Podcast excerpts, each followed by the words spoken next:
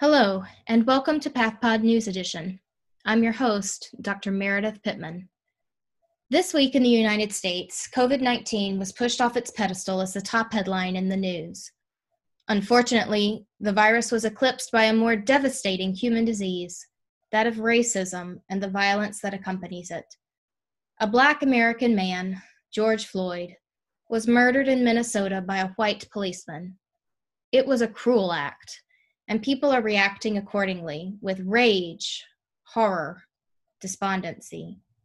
But Mr. Floyd isn't an anomaly in the United States. Other lives have been taken by law enforcement in the relatively recent past.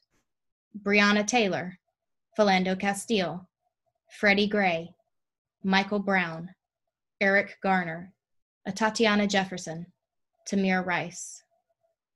The deaths of these individuals and the disproportionate number of deaths of people of color from SARS CoV 2 in this country are the result of the same societal sickness centuries of racist policies leading to entrenched racial inequalities.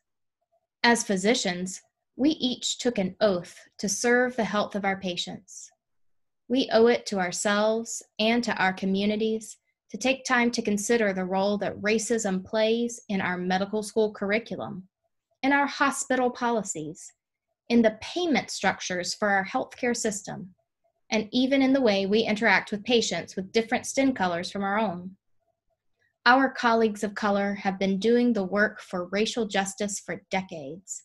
It's past time for white physicians to educate ourselves on how to be better allies and anti racists. Today, in lieu of a pathology interview, I invite you to turn off this podcast and listen to Black, Brown, and Indigenous educators in this realm, such as Code Switch, Seeing White, the 1619 series, White Lies, Throughline, This Land, and Still Processing, to name a few. We'll be back next week with a timely topic in pathology.